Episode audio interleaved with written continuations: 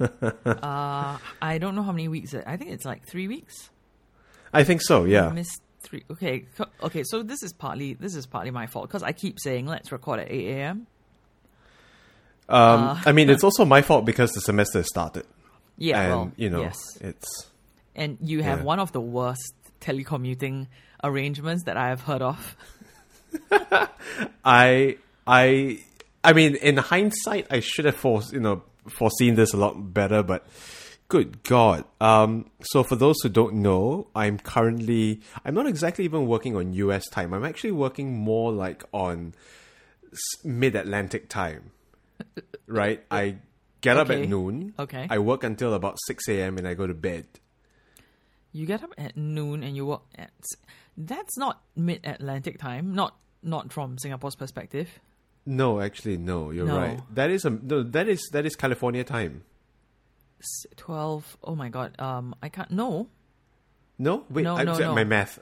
If you okay, Okay. if you're waking up at twelve, right, and let's say a normal wake up time is about six a.m., you Right. are on um, you are on Central Europe time. I'm Central European time. That's right, and that's Yeah, you know is that's because Central I have Europe or Western Europe. I think it's maybe Western. It's it's plus Maybe. one GMT basically, plus one or plus yeah two. yeah. I, I think it's I said Central European time because I know the Brits only really get active at about four, three, four, eight, three, four p.m. our time. Right. So Central European time. I mean, it's it's it's mostly because I have a class at four a.m. that I you know is synchronous uh, on Tuesdays, Wednesdays, Thursdays.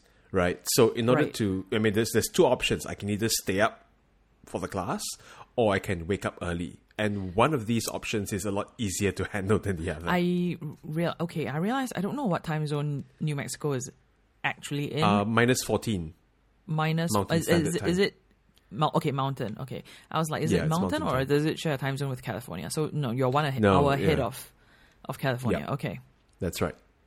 Um, yeah so i mean for for me mine is just much more simple it's just plain hubris which is i have this um basically weekends are precious right? Anytime you work mondays to fridays weekends are precious. And um on weekends my parents will go out for lunch and I wanted to join them for lunch, right? Um, and I also wanted to have the ability to do things on Sunday that include like going out, taking a walk. Basically, Oh my god, walks. I know Such yes. a precious commodity these days. yeah so yeah exactly so it's like if i if we record the podcast if i go for lunch with my parents and then we come back and record the podcast at two o'clock then that is basically my whole sunday like i mean i can go out in the morning right but then depending on what kind of walk i want i suppose like if i really want to you know go and walk in the park then obviously morning is a is a great time right and Right. afternoons are terrible no. yeah. Yeah. but most of For two reasons, walks- right? You know, these days it's Yeah. either horribly sunny in the afternoon or horribly Yeah. rainy in the afternoon. So yeah both when i ways say it's not- walk right in quotes my walks are in shopping malls basically all, what i want is i just want to get some steps in and i want to do it in a relatively convenient accessible location which yes I mean, mall. okay, let's let's just look at our phones and see how many steps we're averaging over the last It's awful. week. it's awful i i no i'm not going to do that I'm gonna do that. I- I've I averaged four thousand steps a day, four thousand eight hundred steps a day over the last week, um which is only much- because I went bird watching on Monday and Tuesday. Yeah, that's more than that's more than I have because Monday to Friday I did not. I don't think I went out on any of those days. Maybe on Friday I did. Oh, I don't remember. Uh, yesterday I clocked about nine thousand two hundred steps Okay, because oh, I, that's I did. good. I I went out, but then that's just making up for the rest of the week. So my average is less than two thousand. Yeah. So um yeah, so the, I, my idea was that we would record in the morning, and I would go out for lunch with my parents, and then I would have the afternoon free to do whatever I wanted. But Right. for two weeks in a row, uh, I did not wake up at eight o'clock. So so that was that. I mean, you know, even for for for, for I, I would call myself a seasoned bird watcher. Right? Getting up at eight a.m. is an ordeal. Getting up a- anytime before nine is an ordeal. Yep. Yep. It's terrible. So No, but also, and I, I mm-hmm. should add on to my circumstances, right? Not only am I doing a synchronous class, I'm mm-hmm. doing two asynchronous classes, and I'm teaching a.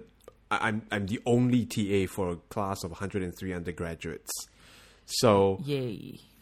I think I may have put myself in this shitty position. I have only myself to blame, but it is a lot to deal with this semester. Yep. So I I mean we are we are we are recording because We are recording.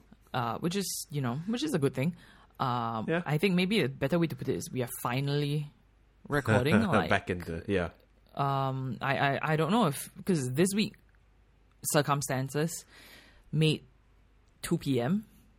the best time to record, which is what we Right. had been doing previously anyway. So maybe Yes. there's a sign that we should just stick to Sundays 2 p.m. Oh But dear God. But I Well, I, mean, that's assuming you know I don't have any more marking to do, and I'm I'm glad I managed to clear last week's marking yesterday because it was Oh, a fairly easy thing to mark. right. Um, Um, I, speaking yeah. of I don't know how I'm going to survive the next few weeks. Yes, speaking of marking, um, especially marking when everybody is learning remotely, you had something you wanted Segue. to discuss. Yay. I do. So I mean, this this has. I mean, you you did mention this I think a while back, and Yes, it's I only really come back to my attention because of you know as usual Twitter drama. Uh, Twitter drama is my whole life these days. Uh, it's the only entertainment I get. Uh, out, you know when I'm not working.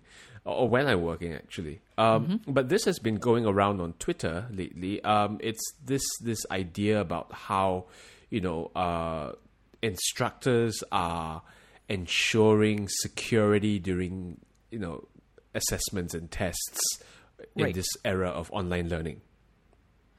Right? You know in the past if you were administering a test you'd sit everyone you know, uh, separate from each other and you have an individual uh, more one or more proctors walking around ensuring no one cheats.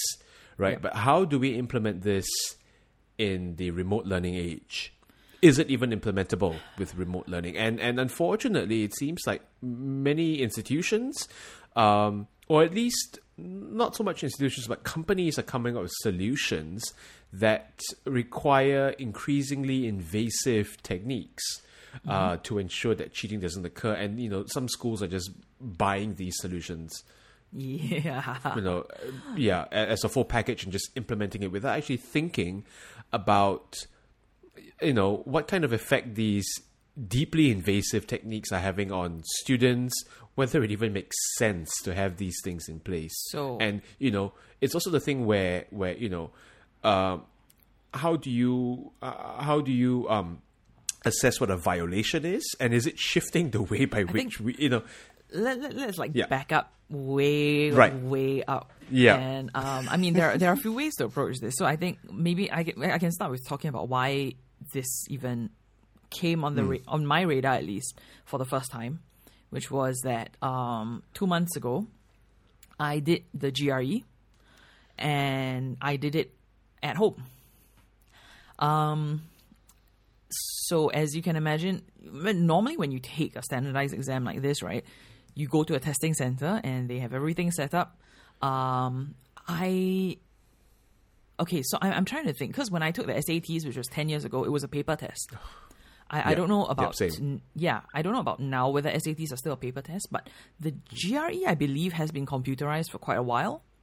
Yes, I did the GRE. Gosh, what five years ago, and it was computerized back then as well. I had to go to some testing center in Bukit Timah, uh, sit down in front of a computer for three hours. I think it was. Yep. four hours. Yeah. And I mean, like, this is kind of an industry by itself, right? Like, um, Hmm.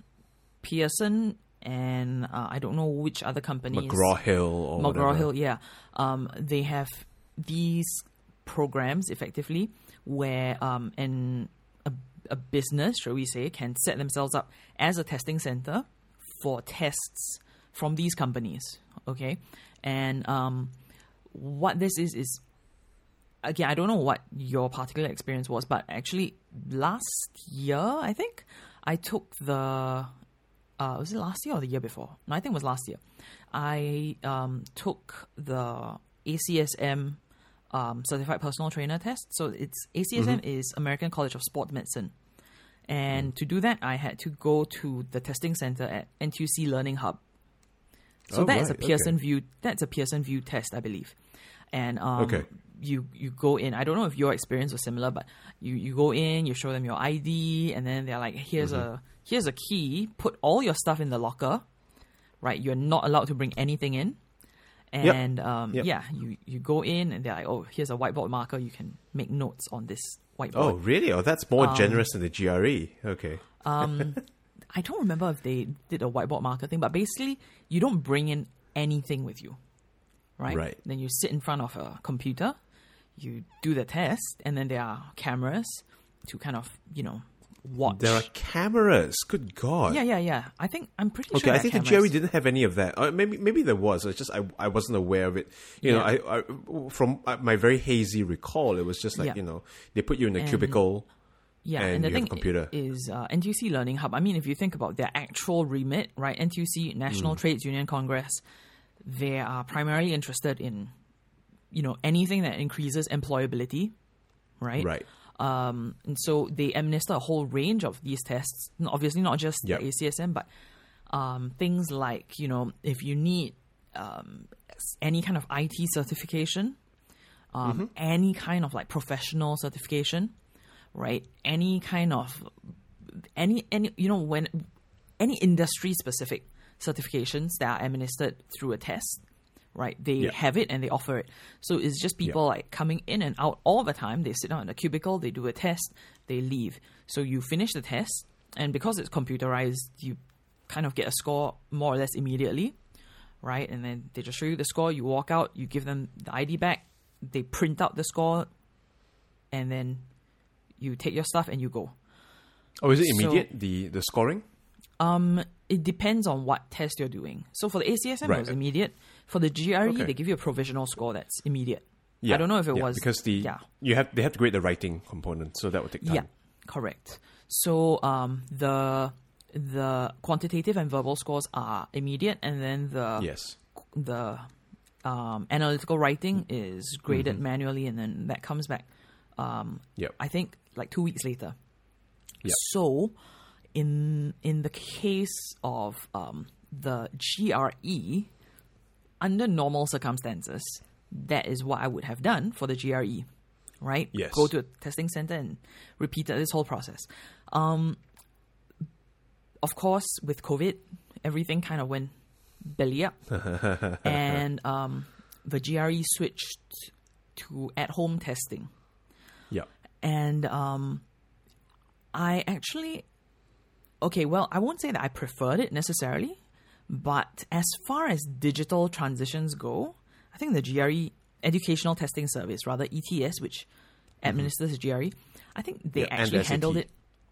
And the SAT as well. Yeah, Is- SATs are college board, right? That's not. Oh yes, but I think it's is it ETS that. Oh, anyway, yeah, it's one of several companies that, Yeah, that it's specialize in standardized testing.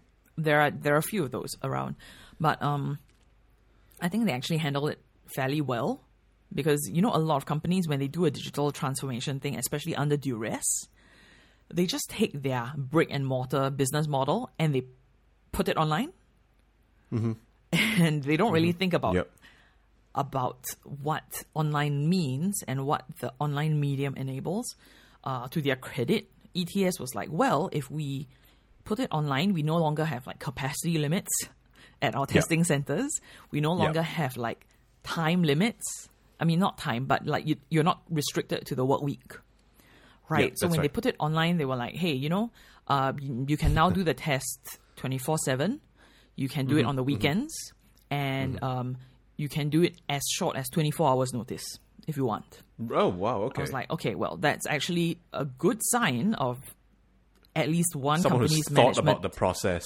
yeah. who understands that you don't have to do things the same way online as you do them offline. So anyway, Right. Um, the ETS, the GRE is done um, through ProctorU, or rather, Mm-hmm. ProctorU is one of the pieces of software that is required for the Right. at-home GRE, and it only runs on Windows PCs.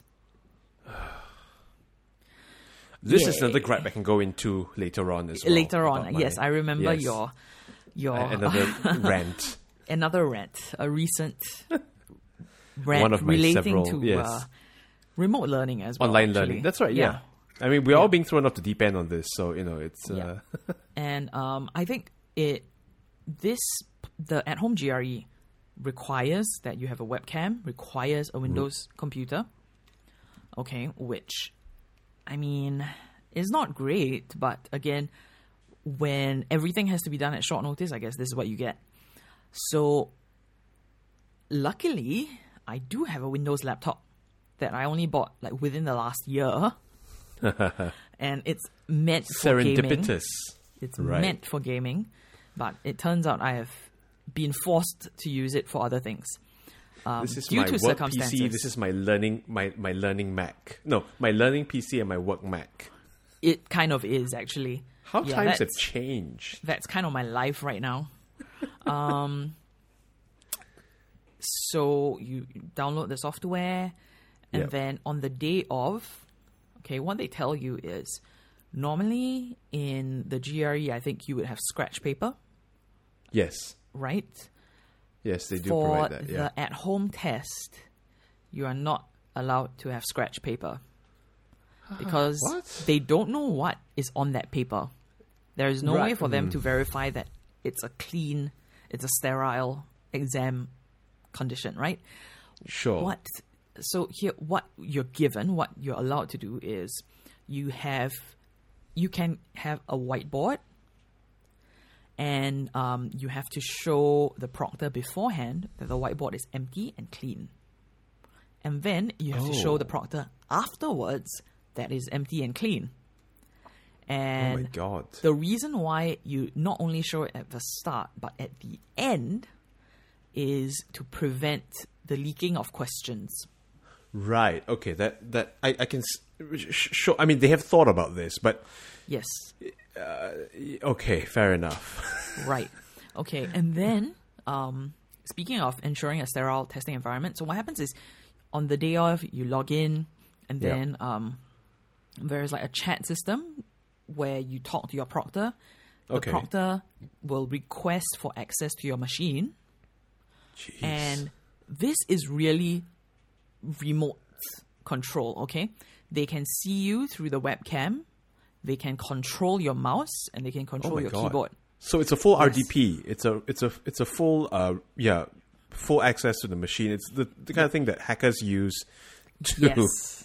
Oh jeez, Louis. Yes. And I mean, obviously, This is a security nightmare. Exactly. Obviously, obviously, this is like extremely, extremely. I mean, it. I mean, problematic is an understatement in this yes, context. Yes, correct.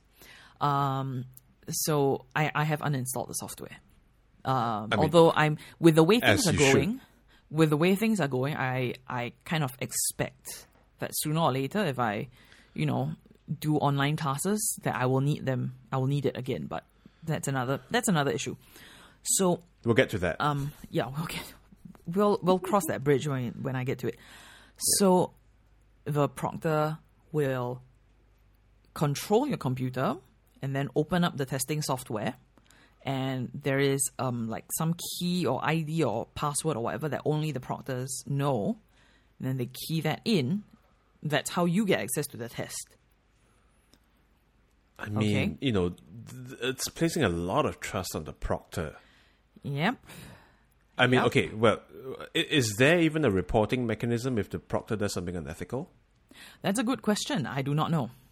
Oh, right, okay. That is a good question. Because you know, if if if any Tom Dick and I mean, you know, if if a proctor wanted to do something terrible to your computer, they could well do that. Yeah. Pull up your bank account details, you know, change all your passwords. Yep. yep. I mean, I don't know if there is like a kind of, you know, escape hatch of sorts. Like, is there a button that you can, is there a key that you can press that will basically claw back the control? But then again, Closing the software. but I mean, yeah, obviously. And obviously, that would have its own set of consequences if you are doing a high Yes. standardized test, That's right? right. Yep. yep. Um, but then you- you are still putting a lot of trust in that soft. Like if you if you close the software, is it really closed? How do you know? I mean, all of that aside. I mean, the only the only correct solution is a forced shutdown of the machine. yes, That's really pretty much. Yes. Pull the plug. Yeah. Uh, yeah. And then, uh, okay, so there is that. But let's assume good faith on everybody's right. part. Okay. Okay? Yes. Yes. Leaving all step- all that aside, as if it's uh, trivial. assume that assume that the test is going as everything is supposed to. The next step is that the proctor will ask for a 360 degree view of your room. Oh, God. Okay, you hold up the laptop and then you turn around. Okay, to to basically show that everything is you know there's nothing um, untoward in the room. There is nothing that might provide a hint or God knows what. right? then you have to angle the webcam to show that your desk is clean. It, clean, clear. I, I couldn't decide which word to use. is is clear. I think I don't think they care that much Clear. whether it's clean Right. Okay. right? They need it to be clear. They they want to again make sure you have no materials there. Right. Yeah. Um, then you I don't know if you have to show the ceiling. I don't remember that oh, actually. jeez. um, you do have to show under your desk. You have to uh, put the webcam under your desk. There are reasons for that, which Yes, I'll get to. I- I will get to. Okay. then you have to use uh, either a cell phone, your cell phone, or a mirror, right, to show the proctor your screen, not your desktop screen, which of course the proctor can already see and control, but the physical screen. Right. And then after that, you show your proctor your mobile phone, and then you put it out of reach. You show the proctor that it is out of reach of your desk. Oh boy. Okay? and the reason that all of these things have been implemented, I mean, obviously, some of the stuff you can see that some people sat down in a room and said, to ensure a sterile testing environment, we need XYZ. Okay Yep. some of the other stuff. The reason that they now check under the table is because in the past, so the proctoring um, company that is used that GR the ETS uses is um, ProctorU, Yes. and um, in the past, ProctorU has proctored an exam where an assistant sat under the candidate's desk and signaled the answers. Oh wow. Yeah. And yeah. And the proctor figured out something was amiss and was like, please show me what's under your desk. And there was a person. right. Um, yeah. yeah. So then they put that into their standard procedure for ensuring a Oh, sterile test. Um, another incident was when somebody stuck a post-it note, a crib sheet post-it note, right, um, on their monitor. And again, same thing. A proctor felt something was amiss and asked the candidate, "Can you show me what's physically on your monitor?" Right. Um, yeah, and then they added that into the the exam setup process and everything. Um, and they do warn you as well that because what gave that candidate away was that he seemed to be focused on a spot on his monitor. yep. Yep. Yeah, which which brings us, I guess, to to you know what To why you brought it places- right? To Yeah. why I, I I got very worked up about this. I mean, I wouldn't Yeah. say worked up, but it, it, it did cause me to scratch my head a fair bit. So there's been a couple of uh, screenshots circulating uh, circulating around. Uh, Yep. Twitter, you know, uh, of instructors uh, informing their students of testing policy. You know, this being about that time of the year where, where I guess uh, midterm tests are starting to to to be you know implemented. early midterm. Like Well, it's week three for me already. You know, we had our first exam for the course I'm teaching that's yesterday. fair. Yeah, um, and one of them said, "Okay, so this is it's from an it's I think this is from an email. It says uh, you have to be in a well lit room, blah blah blah blah blah. Um, no head covering for both males and females. This means no what I call skull caps and regular caps. A bit inexplicable, but okay. A lot of head movements and eye movements for a short time period. A student in six minutes had 776 head and eye movements. Another student had 624 eye and head movements within eight minutes. So, I mean, this this makes. I mean, okay, this makes sense if you're approaching this from the perspective of a a testing or proctoring company, right? What metrics can I use to um, to, to to detect cheating? But the problem is, do these metrics actually reflect cheating? I mean, yes, there are cases where, if, for example, someone has a post-it note physically on their on their on their screen, right? Okay, mm-hmm. you know, cheating can be detected by by eye movements, but mm-hmm. there are so many other possibilities that yeah. could lead to this, you know, this this this this situation, right? Yeah.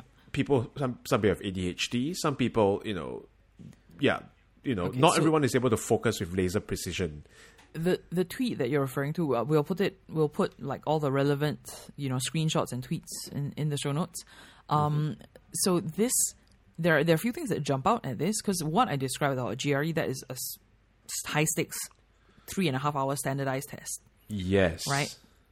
And um, what you're describing, this is testing conditions for what would be a fairly regular occurrence during the semester, either a weekly assignment or something that happens anywhere from one to four times a semester kind of assessment. Right. Right. right. And you know, and, I mean, to mm-hmm. be fair, right? We you know, there's already enough critique of whether or not standardized tests are even a valid assessment of people's ability, right? Yeah. And, and and you know, many graduate programs are increasingly also abandoning the GRE. Yeah. Um, let's not even. I mean, we could also talk about how in the UK this year, right, the GCSE oh was not God. administered, and it led to another different different set of of, of, of problems, oh goodness, yeah, which yeah. we can go into later on. Later on, or like any time, really, because I think we have plenty of. Ammunition. I have much to say about that as well. Yes. So, um, so I think in in the particular case, right, of the head and eye movement thing, um, what I'm guessing from the way that the the email was worded is that these are not proctored assessments. Right. No, there's no live proctor. It's auto right? auto proctor in a sense. Right. And the reason that okay, I won't say the reason necessarily, but the difference between uh, a live proctor detecting unusual movements, right, and a computer detecting or software algorithm detecting unusual movements is that the human I mean has some discretion to to the human know, has, exercise judgment. Yeah, the human has discretion, right? And um, the human also okay, let me put it this way. Um, there are lots of reasons to move your eyes, only mm-hmm. several of which involve are cheating. related to cheating. Yes. Um, okay, so th- this is actually something that will actually kind of made me uncomfortable during the GRE because they actually explicitly tell you that movement of eye focus away from the screen for more than a few seconds um, can be considered evidence of suspicious behavior. Good God. Yes. So they actually explicitly tell you that if we can see through the webcam that you are not looking at your screen, you're looking somewhere else, and this happens for an extended period of time, mm-hmm. that we are going to consider that reason to investigate further. And well, thing- actually, I mean, sorry, I mean, I mean, now that we brought up the GCSE thing, in fact, this the GCSE, the the UK's GCSE uh-huh. issue in 2020 is also, in in a sense, a very related problem. It's depending okay. too much on automated algorithms yeah. Yeah. to to make really big decisions about what reality yep. is like. Yep. Right. So, yep. uh, just for context, in the UK, because of the pandemic, the GCSE A levels were not admin A levels. A levels were not administered. Right? And you know, for those of you who don't who live outside the who don't live or who live in the US, right, the GCSE A levels are extremely important. It's the equivalent of the SATs, right? It but more, what, but more important. Uh, but, but we'll, we'll get more. back to that. Okay, let me let me finish up my thought about the GRE yeah, thing first. Um, yes. The Okay, so it's it's awkward because when you are thinking, your eyes wander. Yes. Right? right? Yes. And so it actually kind of interrupts your thought process to be like, hmm, I need to think about this. And then you look up. And then you're like, wait, Yeah. I can't look up. And then you kind of look down. And it is a very kind of um it's it's an unnatural imposition, right? It interrupts your thought process in order to when you when okay, it interrupts your thought process when you're forced to observe yourself thinking. It is a deeply unnatural circumstance to find yourself in. Correct. Even even Correct. considering how testing is uh, in itself an unnatural circumstance Correct. already. So I just had to kind of get over that, you know. Um, Right. I just have to kind of mention that. But I think in this particular case, it is a, a key differentiator. I'm not saying that a live proctor is always going to be the solution. I mean, obviously Mm-hmm. it is not, right?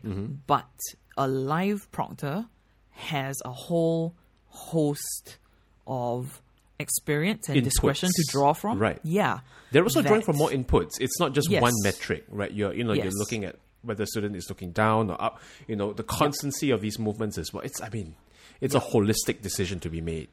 Yeah, definitely. And I mean, there are there are just so many other. Um, again, we can call it inputs, right? But there are so many other things that a proctor can derive meaning from that is Yes. at the moment out of reach of software and may possibly forever be out of reach of software. I mean, Correct. it depends on how you feel about algorithms, I suppose. My my Yeah. personal inclination is that we will never be get, we'll never get there hundred percent. Uh, like there will yeah, I I, I I think there will always be areas where a human will always have that little edge, and it maybe I mean, for it's- proctoring it will eventually become irrelevant. But it's that But- George Box quote, right? An algorithm is a model, and all models are wrong, but some are useful. yes, yes. I mean, to be fair, a human is also often working wrong. on. A human is often wrong. A human often has erroneous models. But what is Yes. what's beneficial about us as humans is that we have the ability to update our models on the fly. Sure. Yeah, absolutely. Right. Okay. Anyway, moving on. Okay, back to the Back UK, to the G- right? yeah, so I mean, the the, the reason why I brought it up is also because you know, in, what happened is that the UK cancelled the GCSE A levels. They're very important, and Mm-hmm. so what ended up happening was uh, they would, you know, like like in many parts of the world where the GCSE is administered, uh, they relied on preliminary assessments by teachers themselves Yep. Right? And then what the UK said was okay. Ofqual, the uh, the government agency that that oversees you know standards and qualifications, would then come in and moderate these self report these self reported assessments by teachers. Yep. And they, they said they had an algorithm for this, and this algorithm would take in not just the inputs from teachers, but also past performance of the schools uh, from which Yeah. these grades are coming from. You can see where you can see where the problems are starting Yeah. to creep in, and predictably, what ended up happening was that students from less privileged backgrounds ended up having their grades de- downgraded much more than students from you know rich public schools like Eton and Harrow. Um, which you know and and you know the defense was oh but but the algorithm did it right? It's an algorithm. How can we how can we question the algorithm?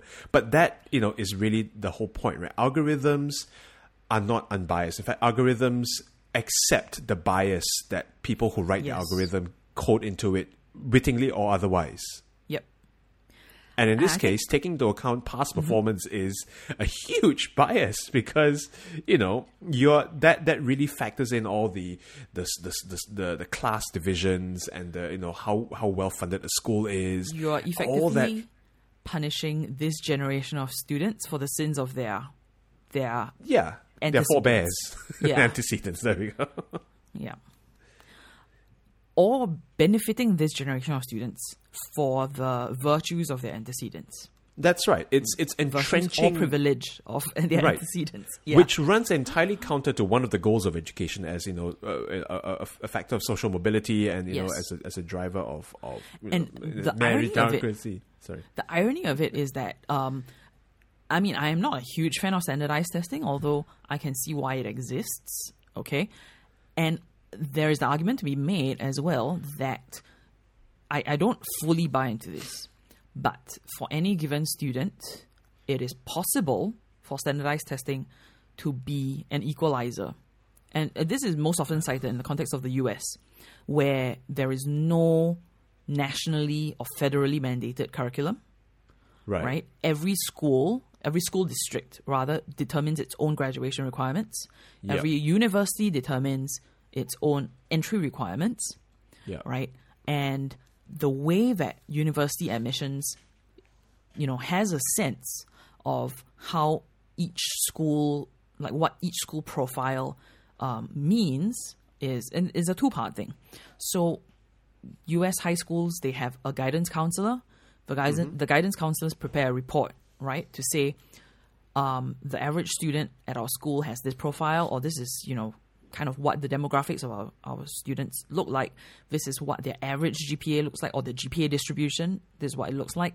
This is what the average like SAT distribution, the average AT score distribution, like basically these are the stats of our school. Now, this Yeah. is where this student stands in that context.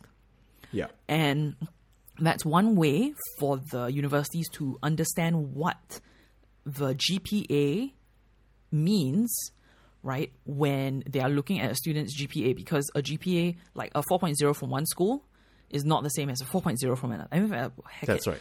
Uh, uh, actually, a 4.0 is actually a relatively unambiguous thing. It means that this student has maximally fulfilled their potential Yes. at this school. but a 2.5 to 3.5, on the other hand. Yeah.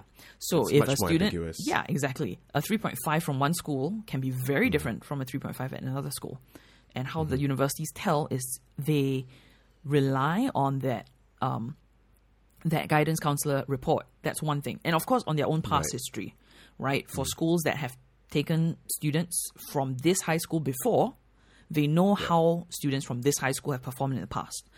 The Right. other factor is the SATs because the assumption is that the SATs are graded to a common standard, right? And so there is this is another signaling factor, right? For um, a if if they are seeing a student from this school for the first time, they have no idea what the SAT, I mean, what the GPA stands for, right? The SAT is used as, as the benchmark. So I mean, I, I take that argument, but I have many, many, many no. I agree. I agree with you. I agree with you. But the reason the reason why I take this is because in the context of the GCSEs, right, Right. that is the argument to be made for a student who comes from a school that has historically not produced strong students Yes. Okay. to be accepted into a university that again historically their school has not sent a lot of students to because we all took the same exam and I got the same grades as so and so from such and such you know historically um good school High performing, yeah. yeah, high performing school. Yeah, exactly. And Mm-hmm. those are the students that have been especially affected by this algorithm, Algorithm. because Yeah. they are the outliers that the algorithm has kind of ignored or conformed down into Normalized. Yes, they have been normalized, right? Yep. and by far those are the ones that are um the hardest hit i think in terms of Yes. what their actual grades and what their you know what what grade they actually received from the algorithm um is Which I mean, really, the, the broader argument that we're making here, in the both with regard to standardized testing and proctoring and the GCSEs, is that Mm-hmm. you know I, I think there is a common misconception that algorithms are unbiased, but Jesus. Christ, algorithms are as biased as anything else on earth. In fact, some in some cases more biased. Yep. Because of the weight people place on the decisions made by algorithms, and you know how consequential these things can be. And of course the fact is um algorithms they feed back on themselves Yes, I mean, wasn't there this famous uh, a news article about how a bunch of people at Microsoft wrote a um, a, a an AI, and then they had the AI Uh-huh. talk uh, either to its to each other or to the internet, and then it would you know it would learn from inputs, right? And it basically just became racist, and they had to shut it down. oh yeah yeah yeah I'm, I'm thinking more of um what's the other i can't remember what the name of this was but it was like like the giraffe problem the blue sky problem i can't remember Okay, Um, okay, I'll dig it up and it'll be in the show notes. But essentially, this had to do with an um, an image recognition algorithm, and ah, um, okay. I think I yeah. yes. Sorry. Yeah, I don't know whether is it is it giraffes or is it I I cannot remember.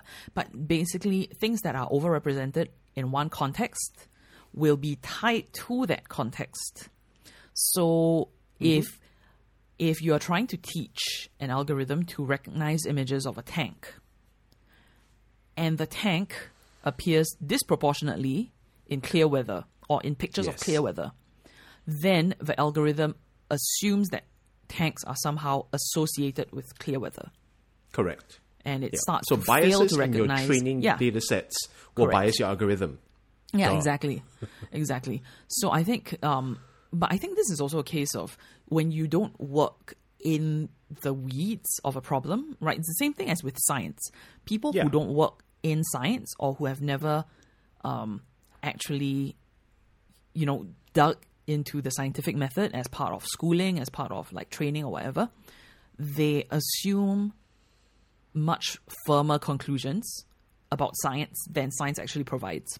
Well, I mean, social science is especially guilty of this, right? If you, all Yeah. of your respondents are undergraduates from Harvard University Yeah. of a certain social class and you know income background, Yeah. you're going to be drawing conclusions that don't quite match what actually goes on in society. Yeah, but I think, but I think this is generally the researchers are very well aware of this problem. It's invariably the recipients or the readers Yes. or the audience of that research, right? That Yeah. that you know is kind of like, well, it appeared in a study; it must be true. The algorithm spat it out, and it must be right. I mean, you know, this this goes to the broader problem in science reporting, right? You have a lot of these, you know, science, science journalists reporting credulously on studies that say were performed on n equals five, Yep. on mice, and then Yep. you know, taken that and generalized into humans, which no, you know, so it's it's. But yeah, it's this this blind trust in automated systems to Right. to approximate reality that that bugs me a lot. And in the case of testing, where you know a grade means a lot to a student in some Yes. circumstances, right? Um, it, it, it, it can be especially affecting, but also, you know, es- especially and on, on a wide scale, it can have significant consequences for just- underrepresented communities. I just wanted to kind of dig into this a little bit because obviously the GCSEs are not the same as the Singaporean um, A levels. No. like Yeah. they diverged at some point. You know, um, twenty Well, uh, plus to years be ago. fair, like the SATs, they are administered by a separate company, right? Yes. Cambridge Testing Services. Yeah. But uh, I'm I'm just curious about this because when I was in JC, which is half a lifetime ago, um, Oh my for both of us, yeah. yes, Bloody hell. we had we had um, we had preliminary examinations, which are Yes. it, you know you do the whole rigmarole to it's both psychological and academic preparation, oh, God. right? And then Uh, preparation is, is, is, a, is, a, is, a, is a strong word. Well, okay. It's a weak psychological. Preparation. I mean, that is there is definitely Conditioning, not- conditioning. Maybe conditioning. Yeah. Okay. um, but then for the students who are applying to universities that ask for predicted grades, there's Yeah. another round of predicted grades which have nothing to do or very little to do with your preliminary exams. Right. Like the predicted grade is based on your performance up to that point as your teachers Yes. see it. Correct. Right? Yeah. okay um like your teachers are not going to mark you down on account of this is a really good student but tests very poorly like no Right. they're just going to be like this student is capable of an a and if they don't actually get an a like that's an accident of the testing not Which I think the- is what the, the, the teachers in the UK used for the Right? reported grades Yeah. for this year. right i think that's what they generally do for predicted grades but in singapore Yes. because not everybody applies to UK universities. UK universities are the ones that ask for the predicted for the predicted grades. Yeah, So the predicted yeah. grades are generated for students applying to UK universities. So there's Yeah. a second set of grades, and then there is a third set of grades, which are the actual grades, Yes. right? Your actual. A level grades. So here's my question. Okay, at my school, um, for the hu- for the arts students, right, students studying the humanities, um, we were actually told explicitly that from your preliminary exams to the the actual A level exams, Right. a conscientious student can expect to jump two grades per subject. Bloody hell. Okay. that if you get straight C's at preliminary exams, you can expect straight A's. Well. Or okay, maybe we Okay. can say expect. Expect is a little presumptuous. I think the idea was more along the lines of, um, if you've worked hard enough to get C's at the preliminary exams and you continue Mm-hmm. working for six more weeks, you are on track to get A's, straight A's, Right. Okay. um, in the actual exam. And they also specified that this is you can expect to jump about eight grades total. So if you have like, you know, A, B, C, E, for example, right? You could still imagine getting straight A's. Um, Yeah. It's just that assuming that the time that you would have spent on your A and B subject, you put it towards your your E subject right. Yes. and you could still kind of pull it back up. So I think this goes back to the standardized testing as a again, not that I agree with this, but the view that standardized testing is used as a benchmark, right, for variance between schools. Yeah. Yeah. Fair enough. because, Yeah, because this is a case where you're like, what? You got straight C's? That's awful. You should not be going to university. Um, but I mean, my school culture was just, oh, you know, the first year you can get all E's, the second year you can get all C's.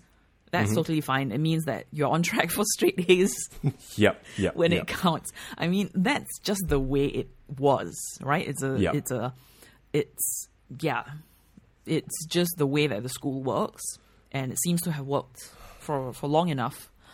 Um, but I think if such a school existed in the UK, it would be a total outlier, It would be. It absolutely would right? be. Yeah. They'll be Yeah. like, "What do you mean you are predicting a jump of eight grades total for all your students?" I mean, I don't, actually don't also- think this is. I don't think this is uncommon in Singapore. I think we know many schools where they're extremely hard on the students in the preliminary Yes. exams Yeah. because No, I'm, yeah, I think a general kind of- consensus yeah. that the preliminary exams are supposed to kill you. I mean, me- metaphorically, uh, Yes. it's supposed to, you know, be basically a preview of the worst case scenario yes, at the A levels. yes, and I think I, I swear I think part of it is the schools don't want the students to get too complacent. They really don't. Yeah, I agree. Yeah. I mean, it. But you know, the the question then this this draws back to right is whether or not this you know standardized testing is an adequate benchmark or indicator. And, and you know, to be fair, right, if we consider the alternative in the case of the A levels, which is basing students' uh, past perform, you know, basing everything on students' past performance as well, is that entirely infallible? Well, I mean, it's not infallible, but is that an adequate replacement as well? Yeah, right? It's a lot of work on the part of teacher. It's a lot of work on the part of normalization, as the algorithm has, you know, a lot of problems with the Yeah. normalization that comes from algorithms. So, is there even a happy medium between rigorous standardized testing versus, you know, self-reported uh, So this is- assessments? this is what I was thinking, which which you may find relates to your um, grading 103 undergraduates work as well, which is for regular, you know, bi-weekly, weekly, you know, three times a semester kind of assessment. You should not be using a computerized proctor. No, I, I will go even further than that. You, not only should you not be using a computerized proctor, you should not be using closed book traditional assessments at all. yes. Right. I mean, Right. number one, you know, there is no analog in society where you're forced to sit in a room Nope. with no access to outside information and solve a problem. Right. Every Yeah, problem exactly. these days, you know, occurs in the context of Google, Stack Overflow, Yep. outs- libraries, outside information. Right. Yep. The so so I think the the broader thing, at least for non-standardized testing, we can leave, if we leave that aside for the moment, right? For regular small scale assessments, we need to rethink how we assess students in the first place. Yes. Multiple choice quizzes, you know, sure, but to to say to tell students that hey, you're not supposed to, or we need to, you know, I think more accurately, we need to reframe the parameters of cheating. Yes. Yes. Actually, okay, so this is kind of this is in the direction that I hoped the conversation would go because when you are thinking about university classes where it is nearly impossible to to kind of like fake your way through it, right? You invariably think of upper level classes where your assessment is done by writing like three to five page essays, or Yeah. it's a lab report, right? Or it's a Yeah.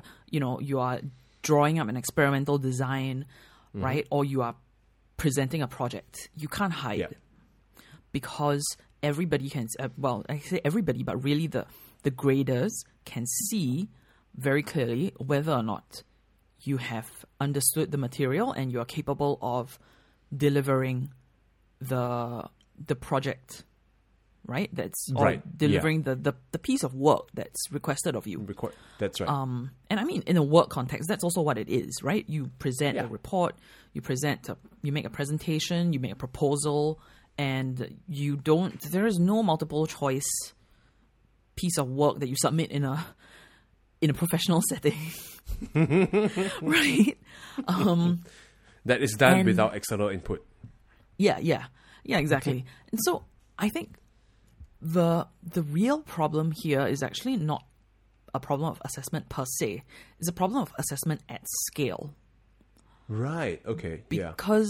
The the choke point is when you have to produce work that needs to be assessed by a human grader, right? You restrict the number of students who can be graded within a short span of time. But not only that, it's also the other side of the scale is are you even is it even possible to rank everyone against each other on some kind of objective scale? Right. And I mean the the goal may not be to rank everyone against each other. It In the case on of the GC, GCSEs, it was, which is why the In the- algorithm was so Yes. controversial. I mean, it was a piece of shit, basically. And okay, so here's here's here's another thing that oh man, when I think about it, it kind of makes me sad. So when when I was in undergrad, right, um, one summer we had like a um a Singaporean students dinner to kind of introduce, you know, the incoming freshmen who were going to NYU and everything. And that particular dinner, I sat across from. It was an interesting system actually. They were like, okay, here are all the upperclassmen and here are all the freshmen, and we have been given an extremely long table at Fish and Co. So all the upperclassmen will sit on one side, and all the freshmen will sit on the other side of this extremely long table. Ooh, so every like a- upperclassman is sitting across from a freshman. Feels like a panel interview. Oh my god! But I mean, you can see what the logic is because you know, Right. otherwise, the come on, the upperclassmen are going to like cluster among themselves. and the alternate, are- alternate. So at least one upperclassman is always sitting beside two underclass, two freshmen, and vice versa. well, I mean, that was kind of the point. That was kind of the point. Right. Okay. So everybody is always sitting across from somebody that Right. Fair um, enough. is new, right? So the person I sat across from, he was a he was a scholar at uh at uh GLC, right?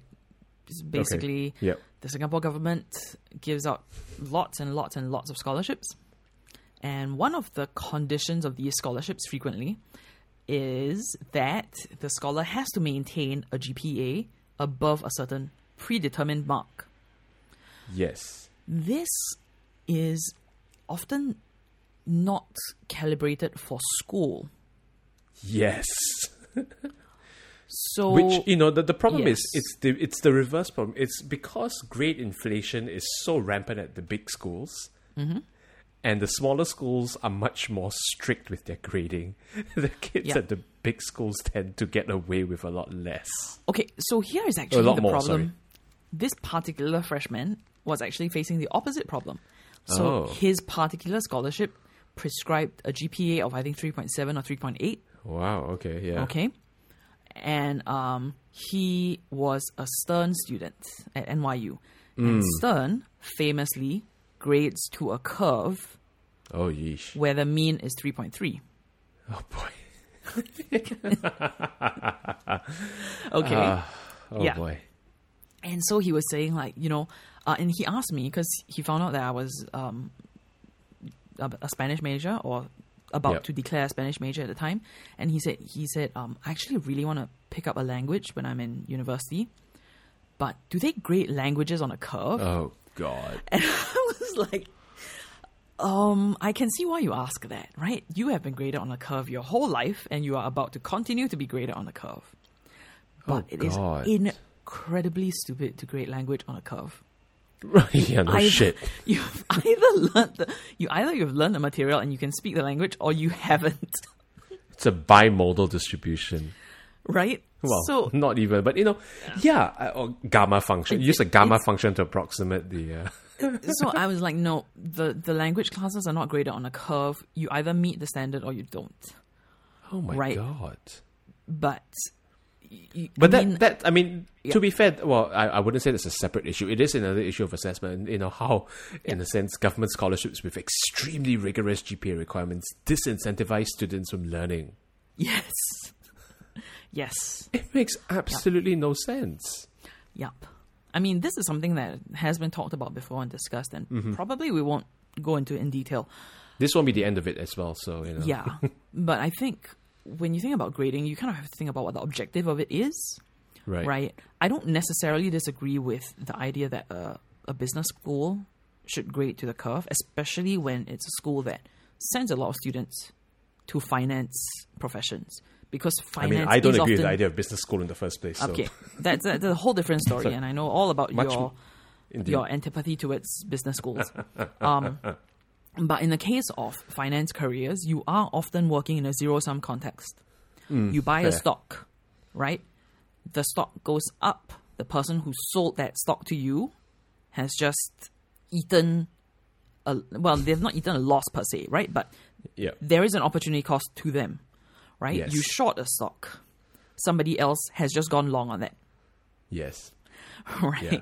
So Yeah. there's there's there's really no way. Yeah, there's really no way to kind of get out of that. Um, and you kind of have to get used to the idea that you cannot all win all the time. Right. So I'm not necessarily opposed to grading on a curve in that context. Right? But but but when you think about like the purpose of assessment, right? Um what are you looking for? yeah. Because yeah. this is also What are you like- assessing in the first place, right? And and there is actually um I don't remember who it was who said this. Some guy we'll put it in the show notes. Um, basically, when you start measuring something as a proxy for the thing that you actually want to measure, right? You are going to you are going to incentivize people gaming the system. Oh yeah, no shit. Yeah. So if you are saying that, hey, we want to be more, you know, we want to be better as a as a business, let's say, right? I'm running a business, and uh, I've decided that my metric for growth will be, um, you know, how many, um, like the retention rate of our existing customers Yeah. right? And what is going to happen is you will see your whole company is going to orient themselves around keeping the customer, even when the customer really doesn't want to be there. Yes, correct. And yeah. that's not good for anybody, but no. because that's what you've chosen to measure, that is going to be the measure that is met. And it's the same thing with grades, right? Well, it's you the same. measure, I mean, at the moment you, you you turn something that's complex into a series of metrics, you Yes. inevitably simplify it, and you create cases where people. I mean, look no further than academia, right? Not just Yes. in you know in terms of students, but professors and how universities Oh my God. rank, uh, university rankings, Publish or perish. how publish or perish, and you know how to get getting tenure in the first place, right? How Yeah. why is it that people publish in predatory journals? Why have predatory open access journals become such a big market? It's because of this pressure to publish. Because if you don't publish, you know, I mean, put and, and this is how a, a sense of how the inflation has has has has occurred over the last two decades, right? In the uh, four decades, in the eighties, you know, you could get full tenure with you could get accepted as a as an assistant professor with a couple of articles in, in in the press, you know, maybe a book or a, a book deal that you're about you know you're about to write today right to even become an assistant professor you need to have this whole package of publications hopefully maybe even a nature paper or a science paper and you know basically the Right. requirements of getting into academia have spiked right Yeah. partly because of competition but also because we've increasingly relied on metrics things like the h Yeah. index or you know your citation count uh, as Yeah. a way of judging people and it's such Right. a terrible situation these days Yeah, and it goes it it appears at all levels of academia. So you talk you talked about the H index, but on the university level, like universities care a lot about their THE rankings, their QS Oh rankings, their um, ARWU rankings, there are US mm-hmm. news rankings, and Yep. and it's like they celebrate it as if it means something. but the yeah. problem with this is that it's one of those Emperor's New Clothes kind of situations, right? Like it means something because everybody believes it means something. And even even more than that as well you know it's well yeah i guess that that, that that that is much more fundamental but you know it's that so many universities game the system in so many different Yes. ways Yes. Yes. Okay. So there's actually this story that I read a while back. I'll have to go and dig it up. But um, it, this was in the context of law school rankings. oh Um, and law school rankings obviously is another very fiercely contested set of rankings. And um, I mean, people talk about you know a, a top six law schools, top fourteen law schools, top twenty law schools. And Yep. the thing about it is that you know those rankings don't actually change. Like the top six doesn't change, the top fourteen doesn't change. What changes is the relative positions, mm-hmm. right? And then for every subsequent tier, so that that's the tier one schools. Then below that, you have the tier two, tier three, tier four schools. yeah And very rarely does a school actually jump a tier. They just shuffle Right. themselves within the tiers. but Sure. it's so fiercely competitive, right? That um, I think the New York Times did an article a while back, um, probably during. Oh, actually, I don't remember. I, I almost wanted to say probably during the last economic recession because that's when everybody was going back to school. But actually, I'm not sure about Right. that. So, um, they were talking about how the law schools are kind of pressured to game the rankings because they see it as a feedback loop. Like you cannot refuse to play the game. it's a business model it is part of the business model because your rankings slip, fewer people enroll, yeah and they will be weaker students generally, which Yep. will cause your rankings to slip further. So they are and all then employment also suffers because a lot of employers look at rankings Correct. And so all the schools are forced, right? And you can say forced or you can say heavily incentivized. Both are true, right? To play this game. And you end up with stupid things like I want to say one of the Washington area, like DC area universities, law schools, they were found, right? I mean, the New York Times kind of realized that what they were doing was um, just prior to the data collection for the US News Law School rankings, they would hire some of their alumni on contract. jeez right Yes, and of course, this would spike their employment, employment percentage just Yep. in time for the data to be collected, and then naturally, like three months or six months later, all these thank you for grads your are time yeah, thank you for your time. Good luck on the job search. yeah. So, Yep. you know, and yep um, I forget which school it was, but it was a pretty well-known university, I think. oh boy And so this is not a game that is being played among. You, it's it's not necessarily a straggler trying to climb their way or like No. survive in a. You know, these this is being played by everybody. by the big players. This is Yeah. by the top players. They are also engaged in this battle to to you know game the rankings. It's Yeah. yeah, it's it's just very depressing when you think about it. Yep.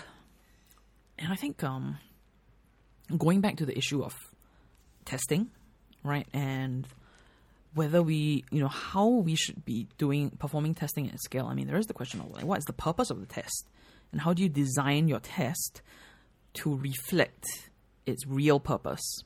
Yeah, yeah, Um, I think you'll find that when the test is conducted in a manner that allows for it to be marked at scale, the purpose of the test is in a fashion, right, that prevents as much as possible um, the possibility of cheating. I want to see if my students can have more or less understood the material in such a way that I can mark it as quickly as possible. yeah. It's uh, it really is that trade off. But the problem is, you know, once you start scaling things beyond a certain level, say in, in many cases beyond fifteen students, Yeah. it's really hard to scale anything without I mean, I diminishing think- the value of the test. I think you are seeing that problem marking I am 103 students' work. Essay questions, no less. Yes. Right? Because the more you have, the less time, the less opportunity as well for you to determine what it is the student has and hasn't understood. Also, the it's it's it's the other part of the the feedback loop as well. Is that the less opportunity and time I have to provide students with actionable, meaningful feedback. Yes. I mean, I tried for the first assignment to write 103 individual pieces of feedback, and I, you know, I'm so behind on my work because of that. Yeah. Right. So for subsequent assignments, I've just you know mass grade, and then if they email me for questions, I will write feedback. Yeah.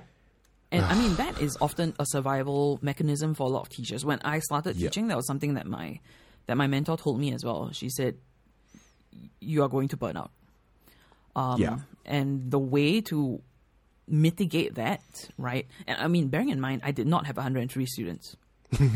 um, yeah. So the way to mitigate that is really you look for common problems and you address those. And Yeah. you really just have to accept that you cannot get everyone. You cannot get to everyone. Absolutely. And it sucks. But this But is you know, the on the flip of- side, yeah. On the flip side as well, it's it's all well and good to say, oh, you know, fine, let's change our testing strategy to you know incorporate creative assignments where you know you give them a problem, you you write a bit of code to solve that problem, or you give an open-ended problem where it's not mm-hmm. Googleable and then they have to go and synthesize bits of information. It's it's all well and good to say that, and yes, I do think we need more of these kinds of assessments, you know, at all levels of of of, of testing. But the problem Yeah. also is that increases your marking load. It makes it much more difficult to grade, right? Correct. Especially if you're doing plagiarism checking for code. My God, Yep. you know, um, and and yeah, it so it makes the process of assessment, in a sense, f- fairer for the student, but much more challenging for the instructor. Yeah. And um, again, I, I don't really see a clear way through this. I actually wonder if, you know, given the move. Okay, so part of the kind of mass standardized testing that we've seen, right? Um, the GCSEs, the GCE A levels, the I mean, the SATs are largely um, automated except for the writing portion, I believe. Yep. Um, Same for the GRE, right? But if you think about the, you know, my GCE A levels, right? Everything was an essay question. I Yeah. actually remember I calculated this. Um, I wrote 21 essays Oh, for my God. GCE A levels in the span of 20 hours. There we go. Yeah. Yeah, cumulatively 21 essays over 20 hours. And on the other end, somebody is reading 21 essays, Yes. right? Yes, and, yes, and yes. grading those essays. So, um, there, when you're dealing with, with scale, you always have this problem. But actually. From an invigilation point of view, the the scaling aspect of invigilation, right, of proctoring, was having all the students in one room Yeah. right? Yep. In fact, this is one kind of downside with um, teleproctoring, which is a proctor can watch much f- many fewer students at a Yeah. time, Yeah. right? And I mean, it's also arguable whether, like, what is the rate of cheating on an in-person exam? I mean, we, we probably Yes. don't know, right? We actually have very we don't have stats on that really. So it's it's very hard to say whether one is better than the other in terms of preventing cheating. But um, what in-person proctoring allowed for was mass testing at scale with some measure of assurance that cheating is being minimized. And I think that's what made it appealing for people who wanted to quickly a- assess a large group of students at once. Right. Um. I mean, I, I, I, I okay. I know I'm going to be pilloried for this to some extent, but it seems like the most immediate solution is also, but you know, expensive solution is smaller class sizes. The moment your assessment scales down, Yep. right, assessing students fairly, but also the scale of having to grade assessments becomes a lot more manageable. Yeah. Okay, so here's this is my thought process, right? Like that seems to be the most logical um, approach, and then you kind of come down to what is the purpose of education, and of course that is a whole big philosophical debate. Yeah. Okay, Yeah. but we can address we can address like parts of it one at a time. Yes. For the big chunk of people for whom education is about getting the skills to get a job, right? When you go into a work context, how many people is your supervisor supervising at any given one time, or your manager hmm. managing at any one time? It is not 103. It's not 103 for sure. Yeah. Yeah, right. And so Yep. maybe what if the and I mean, is ev- okay, mm-hmm. even in the even in the military, right? Oh. You have subdivisions, you have platoons that go into you know uh, whatever y- units, platoons, battalions, Yeah. etc., etc. That you know make sure that at one point in time, one person is not directly responsible for an entire army. Yeah, no, exactly. Exactly. And I mean, okay, the military is really a special case. And it is the it's an edge case, but even then, there is subdivision.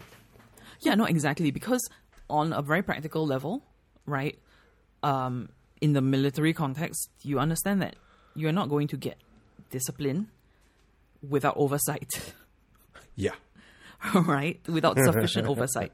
So if the goal is job skills, right, mm-hmm. like equipping the student with sufficient skills to go out and be a productive member of society in an economic context, right? And realizing that in the on the job they are going to be supervised at a ratio of one to five, one to eight. Hmm, hmm. I Yep. mean, how many direct reports, you know, God. can one person really manage? Maybe what the solution is is really on the job training, mm, right? Right. Mm, what it is is the you know the northern European style of um, internships. Yeah. Okay, And where- also, also, you know, of all the mm-hmm. shitty management practices that have been imported into universities, this is the one they avoid. Right, right. and I mean, but come on, when you come down to it, okay, a professor has many students, many, Yeah. many, many undergrad students. Yeah. But how many graduate students does he have? Mm. Yeah. Usually it's small, Right. right? It's yeah. because that is the Duh. number that any one person can directly Reasonably, yeah. like mentor at any one time. That's right. right? And so maybe maybe this is part of the answer that for the students for whom university is not about you know broadening your horizons, right? Deepening or broadening your foundations, deepening like uh, expertise or or whatever, whatever like cliche you want to apply here. Maybe what it is is let's just admit there is a large contingent of students who go to university because they need it to get a job.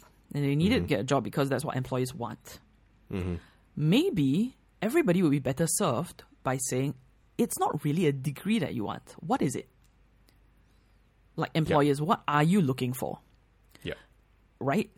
If you're looking for someone who is hardworking, who, you know, can um, evaluate a problem and provide a solution, who can, you know, perform a particular task well, maybe what you really need is you just need to choose from a pool of high school graduates Yeah. and train them, right? And then they will be equipped to do exactly what it is you're looking for without having gone through this rigmarole of standardized testing that they Oh, may or may not have cheated on and they may or may not understand, right? Yeah. Um, yeah.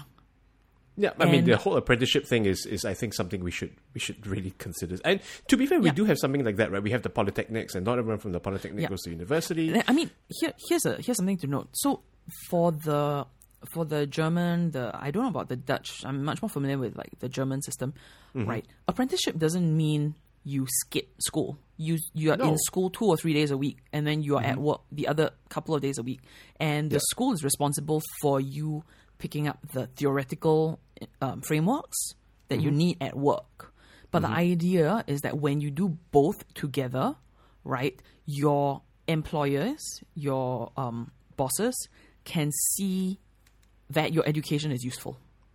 Yes, I mean also uh, this is just to provide additional context. NUS has implemented something very interestingly similar as well. So uh, instead of you know in the past, if you if you did an honors year and you you were expected to do a final year project, right? It's a full year long project where you have to do research or produce some outcome. Uh, at least for some departments in the US, uh, they have allowed students to do alternatives to the FYP, the final year project. So I think one of them Okay. is FYP by internship. Right, right. right. So instead of doing a final year project, you actually go and work for a, either a government agency or some kind of accredited company. Right. Uh, where, you know, and that is in lieu of a final year project, which I think is actually a good idea. I think for some students who are who are not really um, considering a pure academic path, Mm-hmm. that makes a lot more sense. Like if you're a social work student, Absolutely. come or on. if you're, I you know, a conservation practitioner, for example. Yeah. Not all conservation practitioners Right. are in academia, right, Looking for and NGOs, I mean, I can, working for government agencies, policy, for that yes, matter. yes. I mean, for policy, for example, I can understand that you know that might be a 50-50 case because Hmm. if you are working, say, at a, uh, or or if your goal is to work at a think tank, right? Mm-hmm. Mm, maybe a It's it's uh, a quasi academic. yeah, Yeah. maybe your thesis would be just as helpful as an internship. Mm-hmm. But I mean, if your goal is, you know, I'm, I, I- would like to work in the field. I would like to work in something clinical. What is the difference between Mm-hmm. Writing a research thesis and doing an internship or an apprenticeship? That's right. I mean, well, I can tell you the difference. One is a lot more practical, No, absolutely fair. Yeah. right? And So, I mean, maybe it's- maybe that's just what we need to go towards because I I think in the context of you know if we are really going to move to this system where a lot more learning is going to take place remotely, a lot more assessment has to take place remotely, Yes. and if there is this level of distrust about whether a student is really learning, you're going to have to, at some point, accept that the only way out of it is is not closer control in terms of uh, technology and algorithms and you know like anti-cheating measures. Yeah, surveillance. The only way out is closer supervision in the form of mentorship. Yes. I mean, this is a cliche by now, but you know, COVID has really exposed a lot of vulnerabilities in the existing Yeah. systems that we have, and Yes. this is one big one, right? This is it's, Yeah. this is oh, I hate this word. It's a disruption of of existing norms, right? And Yeah. and we really should be using this time to think about how we can reform. Uh, uh, ways of teaching, ways of assessment, rather Yeah. than doubling down on the method and thinking of ways to force fit, you know, students Yeah. into the, the the prior paradigm. Yep. And okay, um, we are running towards the one and a half hour mark, and really I. I can think of I can think of about like like ten things that we could talk about. We could talk about um, your troubles with a virtual machine for a class Oh that's God, normally we done in a even, okay. We can do that next week. We can do this next Right. week. This is a, I Um, can rant that- on this for hours. That actually came to mind because I was thinking about CS50. Mm-hmm. And the, the funny thing is, so I did not know this, but CS50 lectures traditionally are open to the public. Like you can just walk in, Yeah, right? Yeah. Um, and now because of because of COVID, the people at CS50 have just said, well, since we can't do in-person lectures where people can walk in, we are going to just stream our lecture and everyone can just drop in. sure. Um, so that's that's definitely one change, right? But Yep, yep. why I brought it up is because um, David Malan, the the Mm-hmm. professor of CS50, he's actually written a paper about um, his experiences managing um, cheating in Ah, okay, CS50. okay. So obviously, this is a class that even in person, it's like a few hundred people, right? How do you, again, is the question of grading at scale, and how Yep. do you make sure that students are not blindly plagiarizing somebody else's work? Because Mm-hmm. I mean, for computer science, that's a that's a thing that is easy to do, right? You copy and paste, and it works, it passes. But at the same Yep. time, it's also easy to to flag like these two pieces of Mm-hmm. code are absolutely identical. Um, Well, I mean, within Right. okay, well, within class cheating, so cheating between That's- people within the class is easy to detect, but cheating between the person in the class and someone outside the class is much more challenging. Correct. Correct. And so this one, this was kind of controversial, I think, when it came out.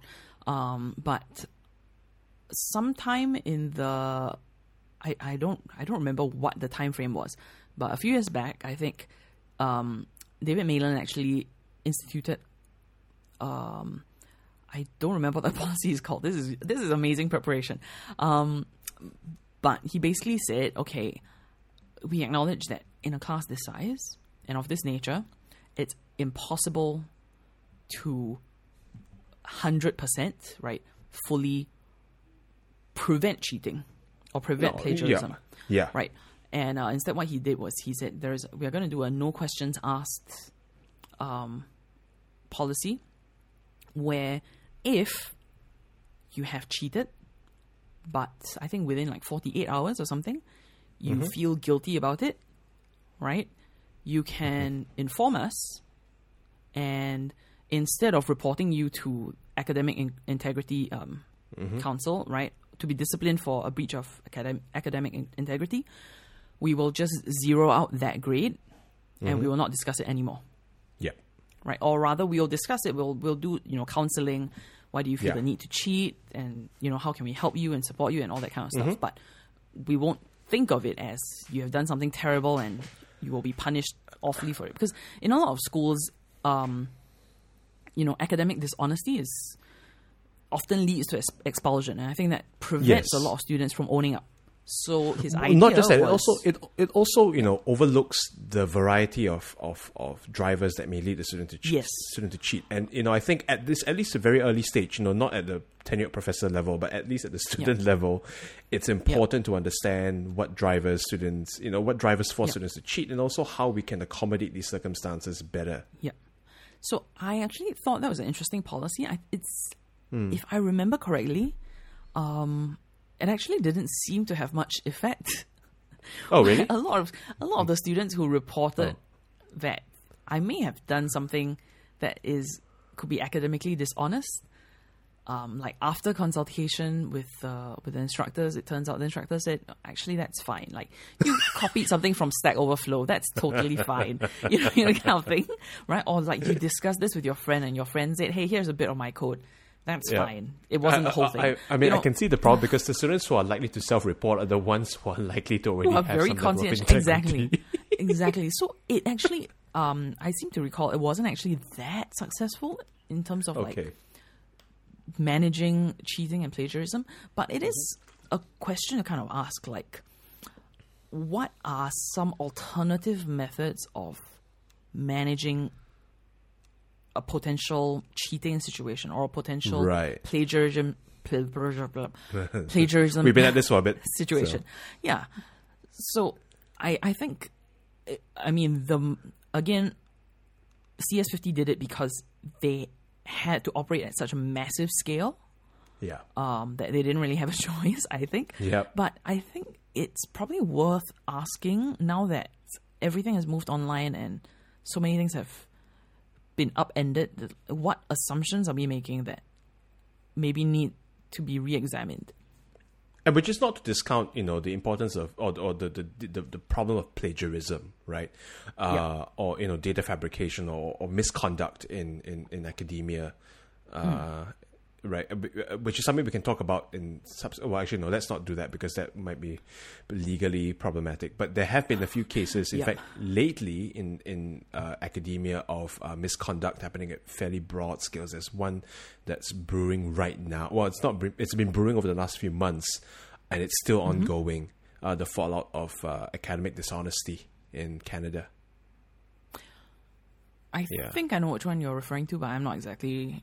Sure. Spidergate. Did I mention that in the past episode? Yes, you mentioned Okay. Spidergate. Although I don't remember whether you mentioned it to me or I think we Right. mentioned it in the past episode. Yeah. I think we did, yeah, yeah. So you know, it- it- which is not to downplay the importance and the the you know significance of these situations, but no, I agree. At least at the assessment level, right, at the level of Yeah. teaching, we need to think about number one, what constitutes cheating, and number two, how can we make assessment, in a sense, robust to cheating? Even is that going too far? I mean, I think that's a goal that Right.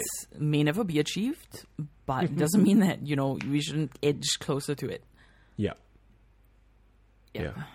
Okay. Which I think is a nice place to round off. Yep. Okay, so this is Monkey Mind, and The show notes for this episode can be found at monkeymind.xyz slash 011. Woo. Um, yeah, and I guess we will see you. I don't know when. I mean, I don't want to make any promises anymore. Whenever like we feel week? like it. Uh, sometime soon, I guess. Yes. Okay. Yeah. All right. Cool. Okay. All right. Bye-bye. Ciao.